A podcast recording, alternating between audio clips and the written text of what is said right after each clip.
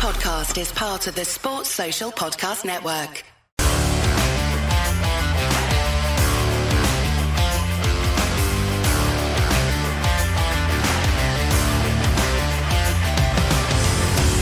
Hello and welcome back to a brand new DNF1 F1 podcast. I hope that you're all doing well and thank you as always for being here. It's great to have you along for a bit of F1 chat and discussion. And in this episode, we are going to be talking about the brand new McLaren, the MCL 38, which broke cover for technically the second time this season already. If you cast your minds back to the 19th of January, I think we put out an episode talking about McLaren surprising everybody with its brand new livery. And of course, at the time, we thought it looked great. We thought it was a nice integration of the papaya and some of the carbon as well that we have seen on a lot of these cars. And we've seen quite a lot of cars since then. And it's kind of altered, I suppose, some people's perspectives on this. But we'll get into that momentarily. But this is, of course, episode 8 of the F1 2024 car launch mini series that we have been doing during the winter break, where, of course, we have been discussing each and every one of the new cars and dedicating a specific episode to every single one of them. And today is McLaren's turn. Of course, we will be talking about Mercedes in the next episode, as they also revealed their car, the W15, today as well. But focusing on McLaren, just a quick recap on the car. We saw some updated pictures of the brand new McLaren, the new livery. As I said at the time, I thought it looked great. I do think that it looks less impressive than it did back then, purely and simply because we've seen some of the other cars break cover, and I think there's a few in particular that probably look a bit better than the new McLaren. But it's still a very good looking F1 car. I like the, the use of papaya. There probably could be a bit more papaya on this car, but I like the combination that's going on here. It's very much modern day McLaren, and I think this is their identity. They're running with it, and you know, it looks pretty good. So, always a good start there.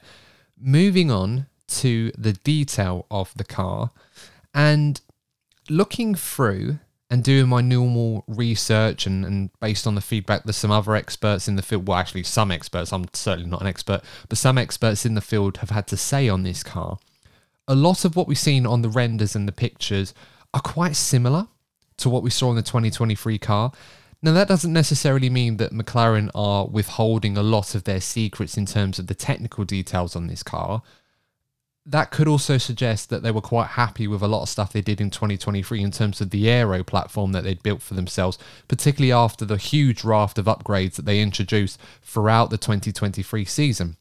So a lot of this will look quite similar, and of course, there will be some refinements to improve on a few things slightly. But it looks like the direction McLaren have focused primarily on is the suspension geometry and really revamping that because that is a huge part of what Adrian Newey, the Red Bull chief designer, has earmarked throughout this regulation set that would be quite significant in terms of generating the most performance and consistency with these cars. And I don't think many people are going to argue with Adrian on this one. But we'll start off with the front wing. And as I said already, the front wing and the nose assembly, they look almost identical to what we saw on last year's car. For all we know, it could actually be the same component, just painted a little bit differently. So, you know, I think the thing with the front wing is that it is quite a critical part on the car, and I think a lot of people that you know know that what they're talking about in terms of Formula One cars will be able to tell you that you know if the front wing is not a good one and it doesn't complement what goes on behind it, it really affects the aero efficiency and the aero platform that you have on the rest of the car. So I'm not suggesting here that McLaren haven't got an updated front wing for all we know, it's a part that I'm sure a lot of teams are withholding details of, and I think we'll see the real thing in all its glory and tested in the first few races. So I'm not going to cast judgment on what McLaren have done with the front wing in particular. I expect them to bring perhaps something updated in testing on the first few races anyway, if they have made a significant update. Um, moving on, the, the front brake ducts that we could see on the pictures, they have a bit of a different inlet profile that I noticed compared to last year. Now, Obviously, that's going to be related to the cooling and the efficiency of being able to keep the brakes in a suitable working temperature. And for those of you that will remember this, a few years ago, I think 2022 in Bahrain, McLaren had some really big problems in terms of keeping the brakes at a suitable temperature. They were overheating quite, uh, quite drastically, and that was causing them a lot of problems. I think Lando didn't even, I can't remember if he even finished that race or something like that because of those issues. So Obviously, that's going to change from race to race. It's never the same at two races because, of course, if you have wider inlets or larger inlets at some circuits where you don't need to, it's just going to create more drag and cost you performance, particularly in a straight line. So, again, it's not necessarily a revolutionary part that they've introduced on this car, but it's something that was definitely different to what we saw last season. Now, moving on to where I think the huge focus of McLaren's off-season development has gone into, and that is the suspension geometry, both at the front and at the rear of the car. Now, it won't surprise many of you to hear that McLaren have gone for the pull rod at the front and push rod at the rear suspension combination that we've seen from almost everybody, with the notable exception of Ferrari, at least consciously t- choosing to go down that route. Haas obviously had no choice. And I'd imagine if it was up to them, they probably would go with the pull rod at the front and push rod at the rear as well, in the same way that Sauber have done, or at least in this case, uh, um, Stake Kick, whatever it's going to be called, because they built a different gearbox casing to accommodate that push rod suspension at the rear, whereas Ferrari obviously have gone the other way in this regard. So no surprises there, but there's a lot that's been done on the front suspension geometry. Now, looking at the images compared to last year's car, there isn't a huge difference. And I think partly that is because McLaren have deliberately tried to withhold this as best as they can in terms of the details on the pictures. There is a lot of area underneath the car that you would normally be able to see on these pictures. It looks like McLaren have kind of edited this edited this out a little bit. And I think that's just to withhold certain details or secrets that they obviously don't want their rivals to see uh, especially before testing and especially before the first few races. So it will be interesting to see what developments have gone on that we haven't quite seen yet on the images. But what we have seen is uh, one thing I did notice was that one of the wishbones on the rear leg at the top, which was pointing upwards towards the um, uh, what would you call it? The uh, but the inner section, if you like. Um, or the yeah the higher part of the nose last season that's now pointed the other way and is now on a much lower angle where it connects to that lower part of the nose input um, that's quite important because obviously that's more about creating that anti-dive and improving that aero control and this is quite important for McLaren because I think one of the issues that they had last year was a lack of stability under braking and control of the aero platform that it has. I think we can all agree from the British Grand Prix onwards, McLaren had a very good aerodynamic platform. I think only probably Red Bull had a better one than McLaren did at the time. But obviously, what McLaren lacked was that control within its suspension, especially under braking, which is obviously what made it quite a difficult car to handle and really get on top of in the slower speed corners. This looks like that the geometry has been shifted at the front and the rear, of course, which we'll talk about in a moment, to really try and improve that and allow McLaren to get the absolute most out of its aero platform. And this is something that I've seen on quite a few of the cars, not necessarily in the same way, but we talk about the Ferrari that uh, was unveiled yesterday, the Mercedes, which was unveiled today, which of course I'll be talking about in the next episode. A lot of emphasis has gone on trying to improve the control over the aero platform that it currently has because one thing all those teams probably agree with in terms of how they assess their own cars is that they had a pretty good aerodynamic platform on their cars that could produce a lot of downforce and a lot of performance, but it was so difficult for them to really extract that performance on the track. It was so hard for them to be consistent. This is where Red Bull have really got everybody stumped at the moment. Is that not only does that car have a great platform in terms of the aero part, obviously better than everybody else, that's why they are where they are, but also the fact that they can control it so much better, which is why it's such a demon in the race compared to qualifying. And some of the other cars are much closer to Red Bull over one lap, but when you stretch it over a race distance, that's where Red Bull has their rivals beat. So McLaren have made a huge effort here to try and improve that control of their aero platform. And it looks like they've tried to do that through the suspension geometry at the front and the rear. Hopefully, for their sake, it certainly works out. But we'll move on now to the side pod inlets. Now, this is quite interesting because I expected McLaren to follow suit with what Red Bull did with the RB19. Of course, they did that at the British Grand Prix with their upgrades, where they had the underbite or undercut inlets that they had underneath the side pods. And it looks like this year they've kind of moved away from that, where all the other rivals have gone in that direction to their own varying degrees. It looks like McLaren have gone away from that. And it looks like the undercut inlet that they had is now uh, more of a forward facing inlet. And uh, obviously, if you've seen the pictures, you'll know what I'm talking about here. But it looks like that inlet has been, as I said, more forward facing. It's actually been moved rearward as well behind the central line of the halo. So if you imagine where the halo position is and you draw a green line down to the center point of it to where that in uh, that undercut inlet used to be, it's now been moved back a little bit. And that's quite interesting. I suppose from what I've read and from what I've heard, it looks like that particular part could affect the airflow that the undercut has on the floor edge, where it feeds the air down at high speed, um, or that spillage that you keep ta- that you keep hearing about, the radiator spillage. Um, so that'll be quite interesting to see how that works out for McLaren, where the airflow now interacts with the floor edges on the car. And speaking of the floor edges as well, again, not too much difference on this. Uh, you might be forgiven for thinking that McLaren have pretty much pulled out a 2023 car with an updated suspension here. And it does look like that in certain regards, except for the side pods and, of course, what we saw on the suspension geometry. But there isn't too much difference on the floor edges. I imagine, again, like almost everybody else, this is going to be a part that will be different at testing. And in terms of the floor edges themselves, we do see them change from race to race by a lot of these teams. So it's not like, you know, they'll bring something that's absolutely brilliant and then that's it for the six months or the season. They'll often bring a revised floor edges for almost every single race, depending on what their needs are, what characteristics of the circuit. So I wouldn't really worry about that too much. I'm pretty certain a lot of the work that McLaren would have done on the floor would be underneath, where the Venturi tunnels obviously have a huge effect on the overall performance of the car.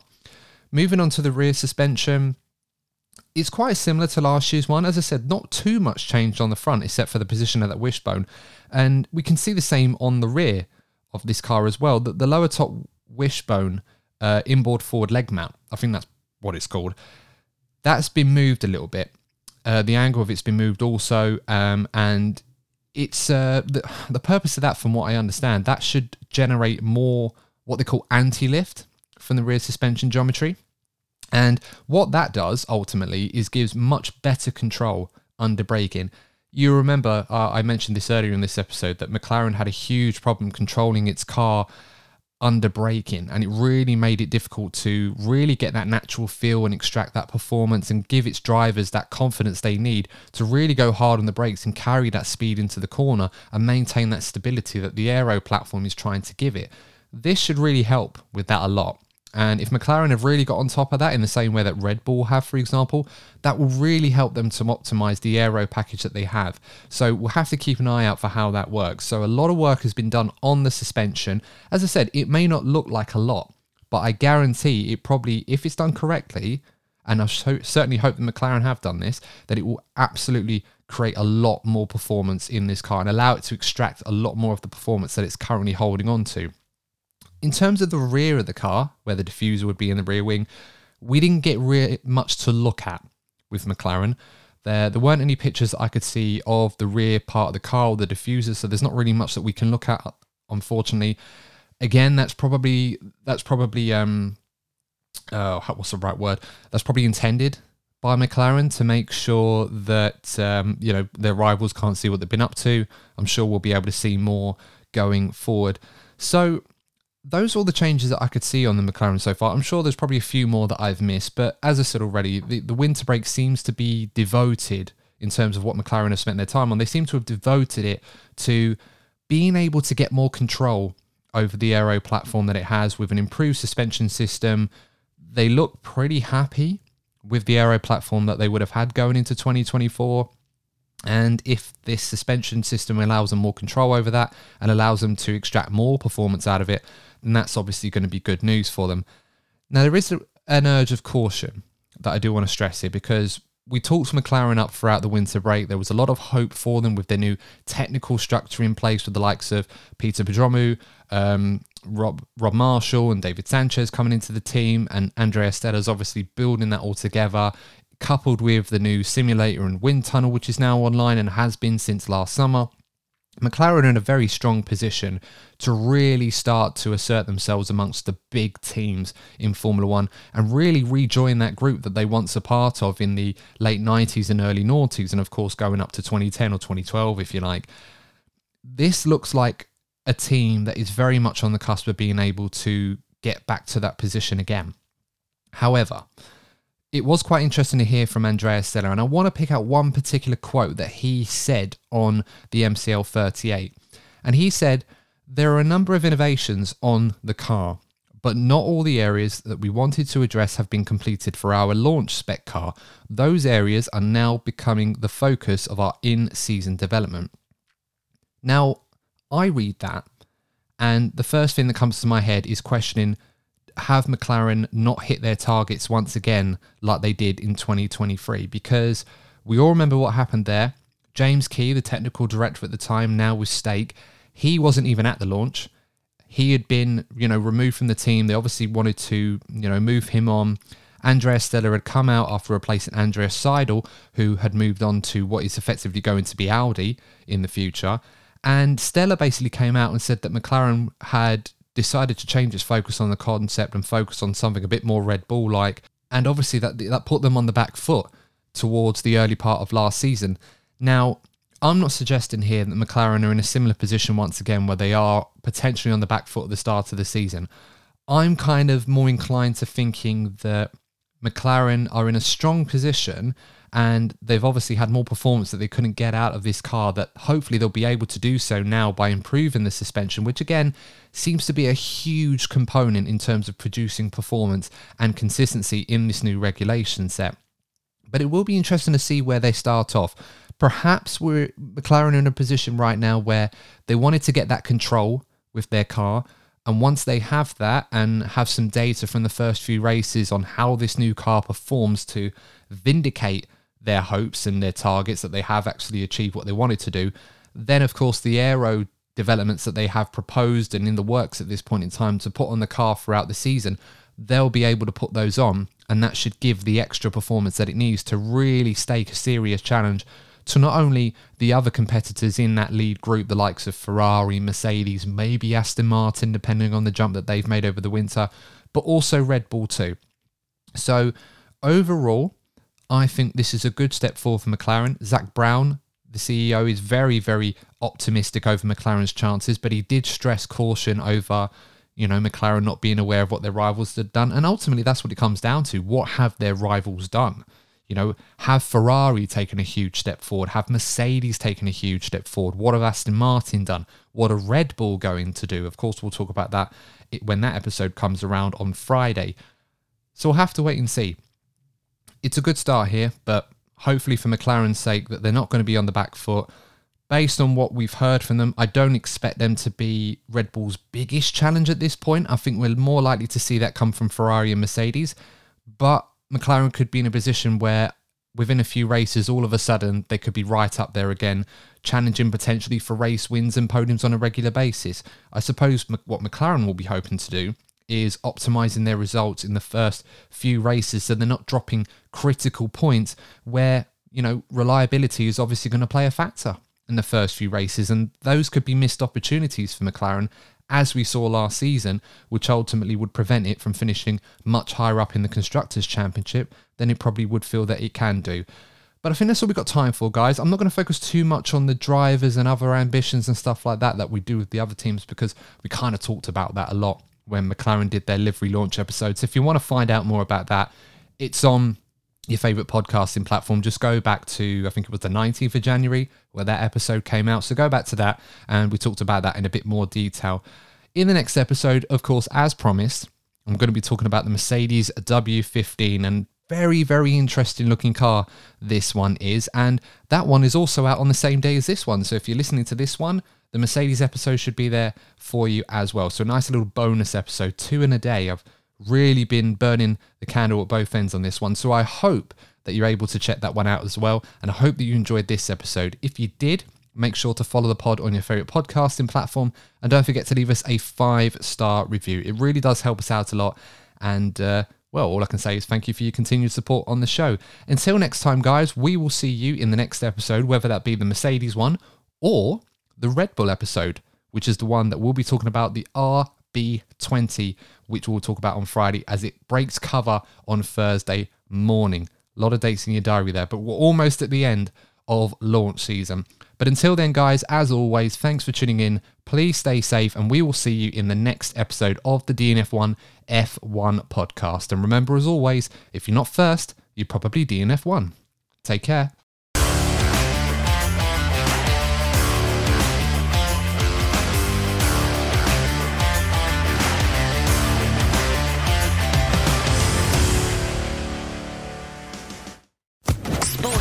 Podcast Network.